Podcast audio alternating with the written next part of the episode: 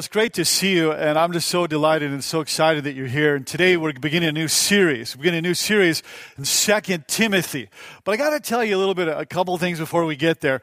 And the first one is I want to show you a picture here. This guy's name's Frank here. If you can throw that picture up there, Frank. So that's Jackie Land right there. And uh, so right here you can see he's got a sleeping bag right there. And as a church, we've given out about 700 of these sleeping bags and has a Gospel of Mark in there and hygiene stuff and socks and all that. But what we do, and this is really the reason I want to show you this is because that's really who we are. That's like who we are as a church there, is that we're the church that wants to bless the community, the forgotten in the community here. And so we dispense these. We'll be doing it in another month or so, giving you another hundred sleeping bags that you can take, you put them in your car, and then you dispense those to the community because you are the church that blesses the community. And, and I love that about this church that we care about the community.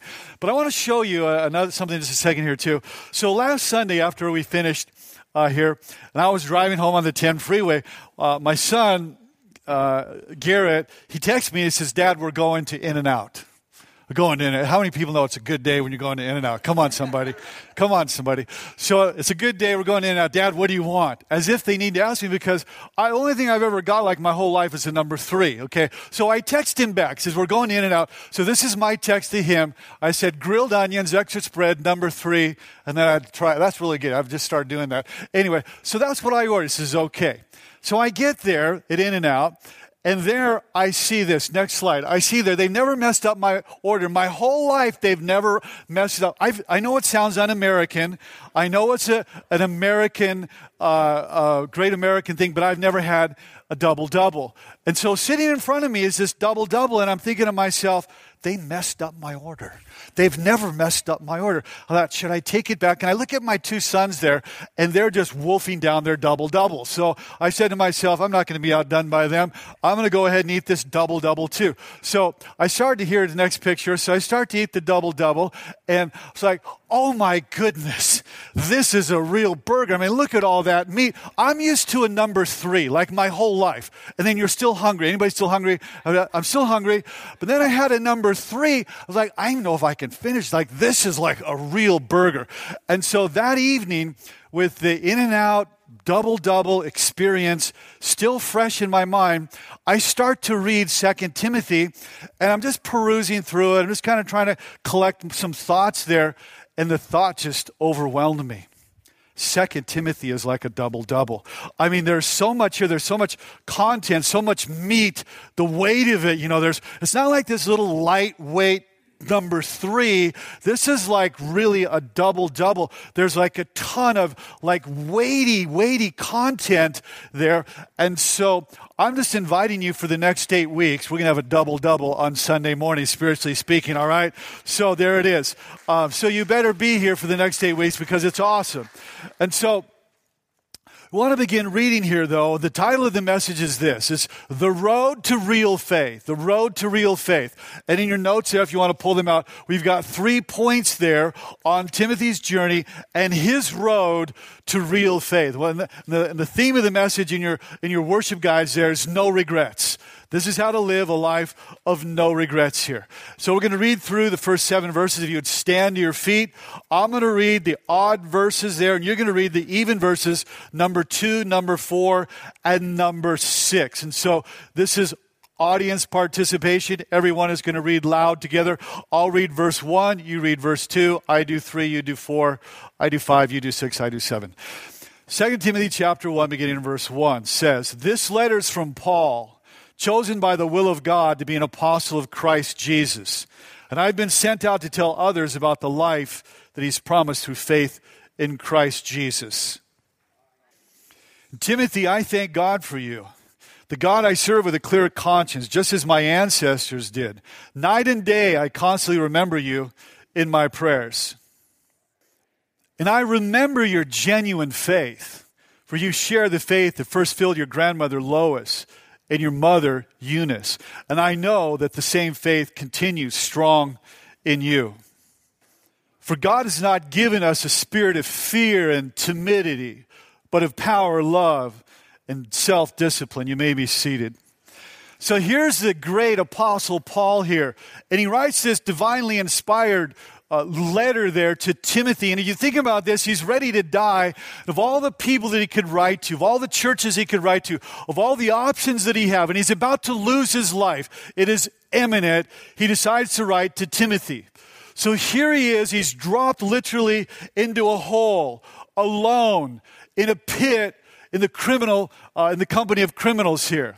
And so he's an agent, an old man here, now in solitary confinement in a dark, damp, stinky, unhealthy hellhole that would hold 20 to 30 people there. And he writes his last letter. So he begins to take out his pen and he frames his final words to this young millennial Timothy and he would never be heard from again after he finishes this letter. This is going to end his life here. This is his final words that he would ever pen. So he picks up his pen and he begins to write to Timothy there in this pit here, uh, in prison there, in literally a dungeon. And he writes, Dear Timothy, and so, and he says, I finished the race. And I finished the race with no regrets. And I want to show you how you too can run and you can finish your race with no regrets. And he puts down his pen, never to be heard from again. With the sentence of death hanging over his head, he prepares for the inevitable. He wants to pass the baton, the mantle, the torch, and that Timothy, who's a young protege that he's been pouring into and mentoring, would be able to carry that in his generation. This is a final farewell, a swan song demonstrating the dying, the wishes of a, a man who's going to soon die here. And in verse 1, he begins to talk about the prospect of life when he's facing the prospect of death. Verse 1, if you want to look on the screens. This letter is from Paul, chosen by the will of God to be an apostle, one who sent forth Christ Jesus. And I've been sent out to tell others about the life. that he has promised through faith in Christ Jesus. He talks about the life. Like, what is the life? All of us want to have a, a, quality of life. Nobody wants to have a dull life, a boring life, a meaningless life, an empty life, a, a dead end life. Who wants to have that kind of life? All of us want to have a life. And he talks about here the life you can have right now. The life then that God intended. This is the key to life. Jesus offers you the key to life, to fulfillment in life here. Excuse me. So he talks about that he's chosen by the will of God. In other words, I didn't come up with this. He says to Timothy, This is all God. This is God's idea. I didn't apply for the job here. I didn't appoint myself for this job here. I wasn't appointed by the church for this job. This is all God. I was called by God. I was like pegged by God there. I was selected by God. So, and the reason this happened is I have been sent out to tell others. That's why God chose me. If you're a Christ follower today, you too, like Paul, you've been chosen by God. You were picked by God on purpose by an eternal God who looked down through the ta- through the ages and, and chose you before the foundation of time. It says in Ephesians there. So he says, I've been sent to tell others. And so he says, This is my passion. This is who I am. This is what I do. In verse 2 there, it's so tender. It's so awesome. It says in verse 2, and I'm writing to Timothy, my dear son. Says, May God the Father in Christ Jesus our Lord give you grace, mercy, and peace.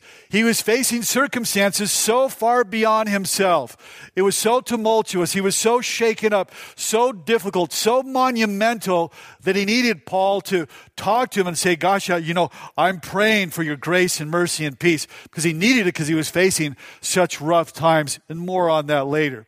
But I want to point out, he says, My dear son. I think this is very insightful for us, and I really feel like it's a word from God to us this morning. My dear son here. Paul's saying this I've never had a biological son. But Timothy is like my son. I love him like a son. I care for him like a son. I pray for him and I encourage him and I empower him. He's just like my son.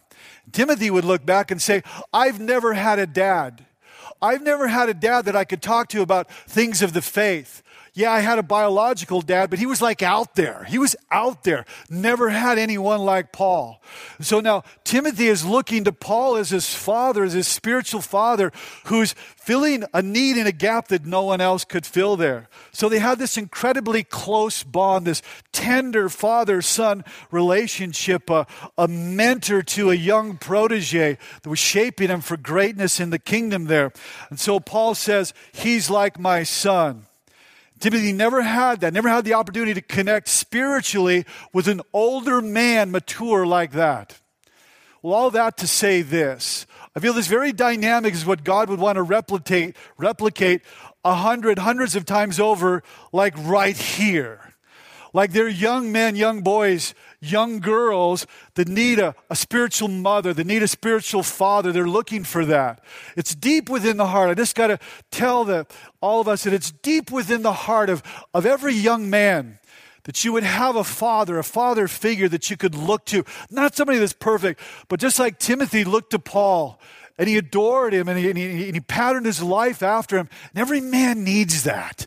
So if you're a young man, we'd love to see that happen. If you're, you're a mature, you're a seasoned man, I think God would want to do this. And we're going to uh, expand on this in just a couple verses here. And so, in your notes there, it says, it says, we as a church, we're focused on building into the next generation. And I think this is so timely for us because this is just what we're doing. As a church, we want to pour in to younger generation. And so it's so important that we make sure we make sure that the next generation of Timothy's there is emerging right now. Because all over the world and in Europe, you look in Europe and you walk the halls of the great cathedrals there, it's about over. I mean, the church world is about over. There's flickers of, of spiritual life. But the same roots of what happened in Western Europe are happening in America. The same things, a great declension of spiritual life in America. And if we don't do something that what is going to keep us as a nation from being like them, where the spiritual light will begin to be snuffed out in our nation, there has to be a Timothy Paul type relationships or Lois and Eunice to Timothy that I'm going to talk about here. A generation of Timothys and Timothyettes that's being developed right now. And so verse 5 says this. This is so awesome. Watch this. I remember your, now, now what? Not faith, your genuine faith. For you share the faith that first filled your grandmother Lois and your mother Eunice. And I know the same faith continues strong in you. So in your notes there, it says the road to real faith. It's rooted in uh, how, do you, how do you say it, Steve? Mums? Mums. Mums. Rooted in mums in honor of Australia this morning. Rooted in mums that mold, who mold, okay? And so, mothers, grandmothers, this is a word for you right here. God wants to speak to you about this, about how God used these two women, a mother and a grandmother, to elevate okay, the lifelong shaping influence that a mother has in her son here. So, what is it that caused Timothy to have the desire to walk with God, to be a Christ follower? And, and, and, who made Timothy who he was? I'll tell you. It was Lois and it was Eunice. That's who did it there. The, they had, they're not perfect, but watch. They had this reality of God about them where Timothy could say, Yeah, my mother, uh, Eunice and Lois, they're not perfect, but they walk with God. There's something, that, and they're, they're in touch with God here. So they have this dynamic about them, about their sincere faith, not just going to church. Okay, they had a sincere faith. We're going faith. We're going to talk about that. So there's a dynamic of their sincere faith that so impacted Timothy that it was the relationship of faith was transferred to him through relationship there. They lived a sincere faith that was passed down to Timothy there. The principle, of course, applies to fathers. All the fathers here, it applies to you too. But one of the most important gifts that we can give our children is this, is a sincere faith. And so a faith that is real, a faith that the kids can look and say, yeah, it's authentic. They're not perfect, but they're genuine. They're real. They're, they're honest there. And so this is what was passed on. When the Bible talks about a sincere faith, it literally means this an unhypocritical faith. It means an unfaked, unfeigned, nothing put on, nothing phony faith there, a genuine faith, doesn't imply perfection, doesn't imply that you don't make mistakes, but it does imply that you're not one thing in public and another thing in private. The original culture here in this language, the word is uh, is which speaks of an actor and says that's what you're not. So they would wear these big masks like this here. This is what they would wear in the culture. And it says, when you're sincere, it means you're not that. That's what you're not, is what he's talking about. So he says, the reason that his mother and his grandmother so impacted him, because it was of his sincere faith that they were not that. So this is what it means. I'm just going to kind of show you what it would mean here, and I hope I don't fall. I can't see there. So this is what it would be like. They would have their actors, and they would do their thing. So I'm just going to play this out a little bit so you can get the idea of what it was. It would be like this. If I if I was to say, I would say, "Oh, so awesome to see you. So great to see you, Pastor. I love that you're here. God, it's great to see you. Great to see you guys. It's so awesome. Just want to shake your hand. This is a this is the most awesome church I've ever been to. Let me shake your hand, man." And then I leave, and then I leave, watch, then I leave, and the mask comes off, and it, man, that Pastor Rod, he's such a jerk, you know, and all those dumb, lame people there at Sanctuary, they're a bunch of idiots. So that's what it's saying here. As sincere is, sincere is, there's no mask. There's no, in other words, I'm not one person here. Oh, God, love you guys. You're so awesome. And then, and then the mask comes off, and then you see the real Rod Collins. That's what it says when it's sincere. Timothy grew up. It was, it was genuine. It was real. There was no mask in public, another thing in private, and all that. And he saw that, and that had such a lasting impact that he couldn't escape. Watch. He could not escape the example of his mother, and he could not escape the example of his grandmother there. And it shaped who he was. And this was the great gift that he, that he was given to by his mother and his grandmother.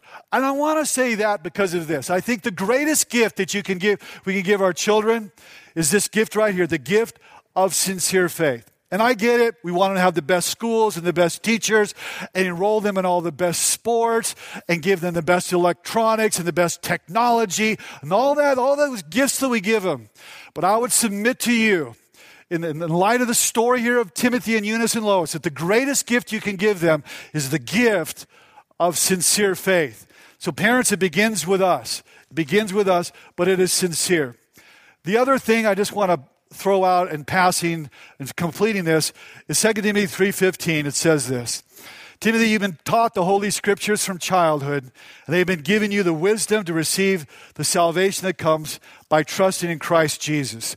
And so, coupled with that sincere faith, was that they instructed him, the center of his life there was the scriptures there, and had this massive influence on him since he was a little guy hearing the stories there, having the scriptures maybe read to him there. And so this is how Timothy was shaped. But Paul now is concerned. Paul's very, very concerned about Timothy because the same thing that happened to Timothy here that we're going to unpack happens to everyone in this room. Very same thing happens. So this another, this is also, I think, a word from God to us here. It says this in verse six, and this is why I remind you to fan into flames the spiritual gift God gave you when I laid my hands on you. There was a time when Paul had prayed for, lay hands means he's praying for him there, praying that Timothy uh, over his life there. And so he received this charisma, which means a spiritual gift. This gift of grace is what it literally means there. So Timothy then had this role, had this responsibility there. And uh, uh, like all of us do, if you're a Christ follower, you have experienced this same dynamic that you've received a spiritual gift that God gave you when you became his follower there. A charisma, a gift of grace there. And so, and specifically, these spiritual gifts are talked about in 1 Corinthians 12, Romans 12, and Ephesians 4 there. But I'm going to talk about it in a general sense here. And so he says, Timothy, I'm concerned about you because you're becoming indifferent. You're becoming a bit sluggish there, and I think you're in a rough, a rough space there in your life. And so I've noticed, Timothy, that the gift that's within you, it's like it's becoming dormant. That gift, Timothy, it's like it's like it's atrophying. That gift within you is being minimized and being marginalized. And where's the gift of God that when I prayed for you, where is that? So Timothy had this special gift. The special gift to equip him was like the equipment and the endowment and the aptitude and the ability then so that he could do what God had called him to do, like every one of us here. All of us have received gifts if you're his follower here. And so the gifts of charisma there to attempt great things for God and to, to have God make you great there, to do great things for Him. And so, but Timothy now is growing cold. He's a bit stuck. All of this immense giftedness and it's stuck. So Paul says, I'm concerned about you. You're, you're stifled there. You become complacent about your gift. Timothy, what's happening within you? So, even though the greatness of the gift that God could download within us by the supernatural power of the Holy Spirit, he says, Timothy, you've got to do something. And you've got to take action. And you've got to fan the flame there. And in your notes, the road to real faith, the road to real faith, there are times you have to renew the flame. It really is God's word for us today. So he says, you have to relight the fire of your own heart. Now, we all get it. We all, most people, you love campfires. You love a fire. There comes a time when it's it's uh, it's it's it's minimizing. It's about to go out, and you poke you poke it there, and you uh, grab a little shovel and work it up. Throw another log on the fire. And so, what he's saying is, Timothy, you need to poke that spiritual gift. You need to throw another log on the fire, and I'm going to describe what that looks like. Now, the grammar is very important. The grammar is essential that we get this. Because the way that the grammar is in this verse is like this it is, it is a continual, over and over present participle there where he's saying, look, this is a continuous, ongoing action. This is not, oh yeah, one time I need to kind of give it a hot fix and I'm good to go. No, it's not talking about one good hot fix. This is talking about a continual, ongoing action there where you have to flame, fan the flame over and over and over as a lifestyle, always fanning the flame there. Yeah, but the gift is from God and God is great. Yeah, but you got to fan the flame there. So, flames, how many people know? Think about your fireplace or campfire. Flames go out without continual fuel. Huh? Do they go out? They just keep burning forever on their own he draws on this illustration inspired by the Holy Spirit to say, look, this is how the spiritual, your spiritual gifts are, the charisma is, is that there has to be a fanning that goes on there. And I get it too. People have been to church and people have been involved in church and they get their feelings hurt. No, I don't I'm going to get my feelings hurt again. So just kind of want to withdraw and all that. But listen, it's, it's not worth it. It's not worth it because there's so many things out there that can undermine and quench the fire here and undermine your gift in your notes, sometimes it's just busyness. I mean, you get distracted. Sometimes it's a relationship.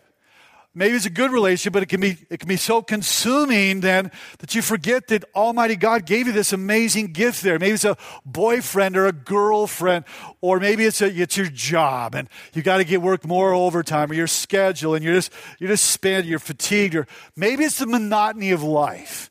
Maybe it's your fears. With Timothy, it was his fears. His fears were, were, one of the things that were dominating him there. And so he says, Look, when you see your gift is beginning to grow dim, fan the flame. When you see this beginning to flicker, fan the flame. When you see that you're beginning to have a little apathy, a little bit of exhaustion, but, but fan the flame there. When you begin, you see you're beginning to wane spiritually, fan the flame. So, what is it that's snuffing out your flame here? I think sometimes we need to just, I want to talk about this, about how is it then that you stir up the gifts that God gave you? So four, just, I just want to be super practical here. And so how do you stir it up? How do you, how do you exercise your gift?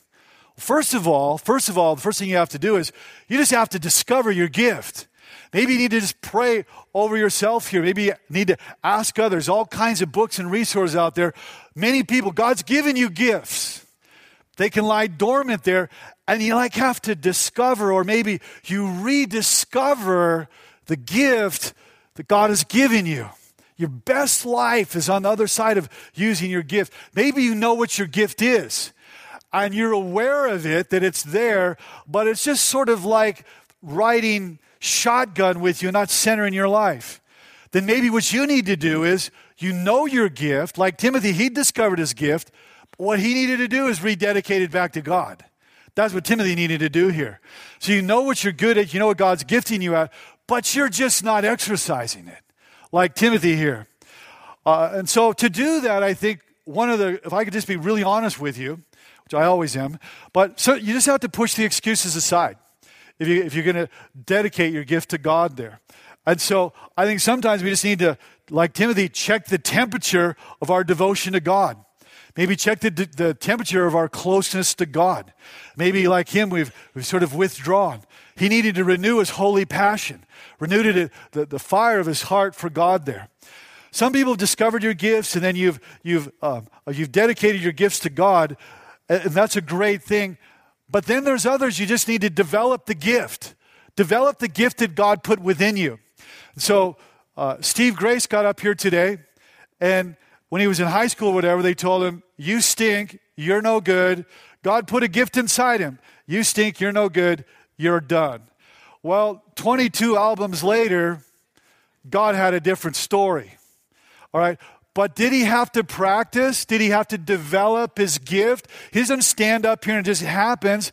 Probably thousands or tens of thousands of hours for decades developing a gift. What is your gift that you need to develop? That God has given you there. If it's hospitality, hey, just practice on hospitality. Watch YouTubes on hospitality. Ask if you could express the gift of hospitality. And so ask if you could express it toward me. I would love that. I love cookies. So perhaps you're, you're here this morning. You've discovered your gift. You have dedicated your gift. You've developed your gift. Now, what you need to do is deploy your gift or redeploy or exercise your gift. Let it come to expression. Just let it come to expression. And so deploy it there. So, how do you fan the flame? That's how you do it.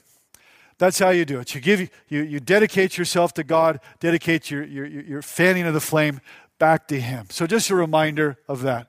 Verse 7. And I'll say this you'll never regret. I'm sorry, I, I forgot this. You will never regret. You will, you will regret that you didn't do this, but you'll never regret that you did in your lifetime. You will never look back with measures of regret and say, "Oh, I, am so disappointed that I that I stirred up the gift of uh, that God gave me and I used my gift." You'll never you'll never have regrets about that. And the church, listen, the church here, the church can expect great things. We become a great church when everybody is using their gifts and stirring up their gifts. So, verse 7, I'm going to close with this. For God has not given us a spirit of fear and timidity, but of power and love and a sound mind. Timothy's now facing monumental challenges.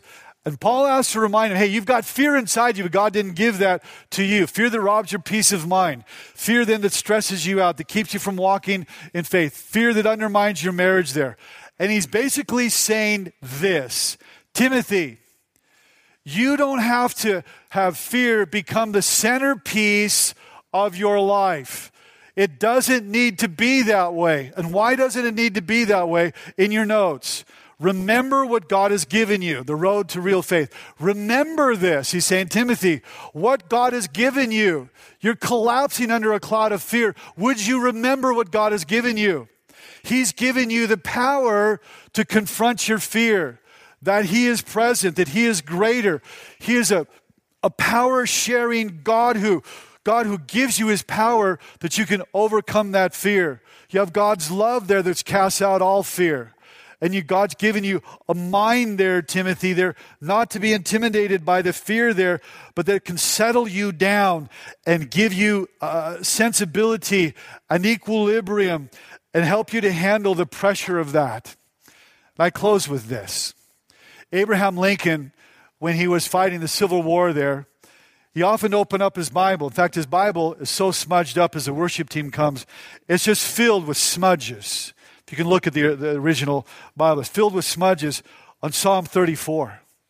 And their picture the President of the United States, arguably the greatest president that has ever lived, has ever been given breath in our nation.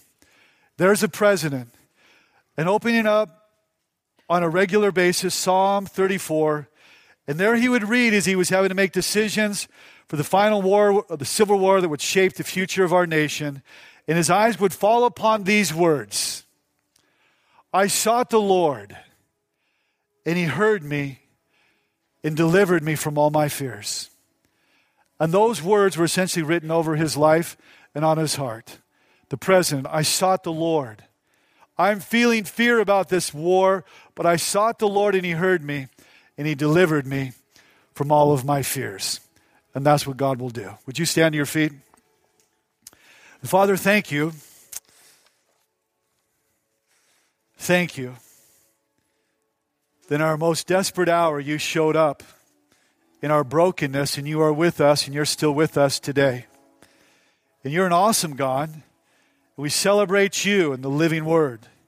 And you are mighty to save and mighty to rescue, mighty to redeem, and you're mighty to restore. You're the God who makes all things new. You're the God who rewrites our story, the God who changes our narrative, who invades our brokenness with your unfailing love. And we just want to pause this moment and say, Thank you that you're the God that declares us not guilty. There is no one like you. We want to worship you.